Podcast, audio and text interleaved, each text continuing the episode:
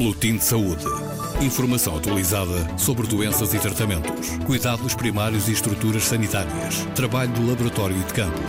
Boletim de Saúde uma edição da jornalista Paula Borges. O Hospital de Emergência da Cruz Vermelha Internacional, com capacidade para atender 150 mil pessoas, vai começar a funcionar muito em breve na Beira. A deslocação do hospital faz parte do esforço da Cruz Vermelha Internacional para acelerar a resposta à catástrofe, depois de terem sido conformados, confirmados, aliás, como temos vindo a dizer, eh, os primeiros cinco casos de cólera. A Cruz Vermelha, também os Médicos Sem Fronteiras, outras instituições e organizações juntam agora esforços em muitas áreas e na área da saúde eh, também, claro, esforços que a nível internacional são agilizados pela OMS, sempre em ligação com o executivo moçambicano, como explica Jamila Cabral, a representante da Organização Mundial de Saúde em Moçambique.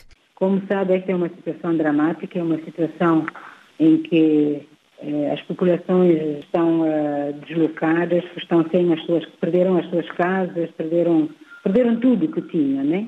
E que hoje se encontram uh, em, em, em, locais de, de, acolhimento, em centros de acolhimento, em, em, que as condições de vida não são as melhores, principalmente as condições de acesso à água potável e a saneamento são muito insuficientes o que representa para nós um grande, grande risco de doenças diarreicas principalmente, mas também de malária e de outras doenças.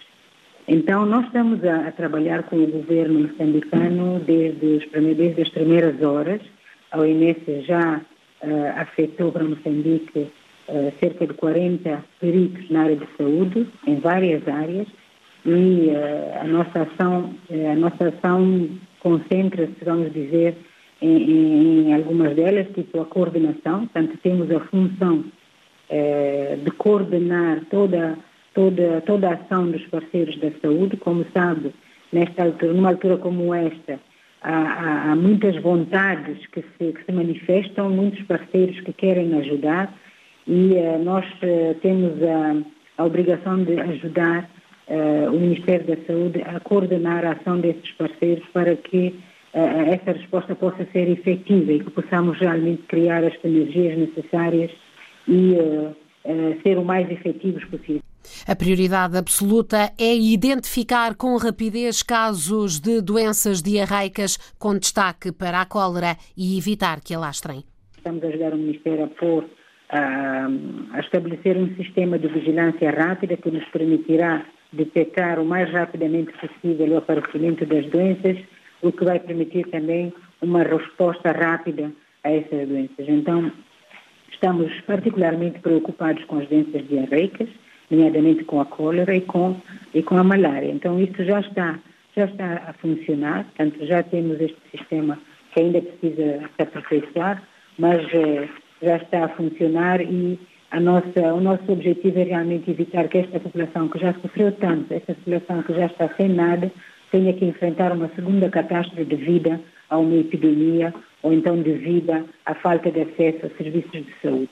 Porque, como imagina também, as estruturas sanitárias destas zonas também foram destruídas, o pessoal da saúde desta zona também, também ficou sem nada e também eh, está a tentar reorganizar a sua vida. Então, esta realmente, toda essa parte de vigilância, preparação e resposta às epidemias é, portanto, representa uma grande parte da ação da, uh, da OMS uh, em Moçambique. E para, para completar esse, toda, essa, toda essa ação, gostaria de dizer também que neste momento estamos a apoiar o governo para fazer vir 900 mil doses de vacina contra a cólera. Estão previstas chegar no país até o fim de semana e, se, e nós já estamos a trabalhar com o governo para, uh, para tentarmos fazer uma campanha de vacinação logo na próxima semana, talvez mais para o fim da próxima semana, fazermos uma campanha de vacinação e tentar evitar uh, uma epidemia de cólera de grande, de grande dimensão. Jamila Cabral, representante da Organização Mundial de Saúde em Moçambique, aqui em declarações à RDP África, é de facto uma luta contra o tempo e contra as condições numa vasta zona onde a água vai recuando devagar e abrindo caminho a outros problemas. Um pouco por toda a província de Sofala já é hora de reconstrução, embora não se esqueça o susto trazido pelo IDEI. Boletim de Saúde. Informação atualizada sobre doenças e tratamentos, cuidados primários e estruturas sanitárias, trabalho do laboratório e de campo. Boletim de Saúde. Uma edição da jornalista Paula Borges.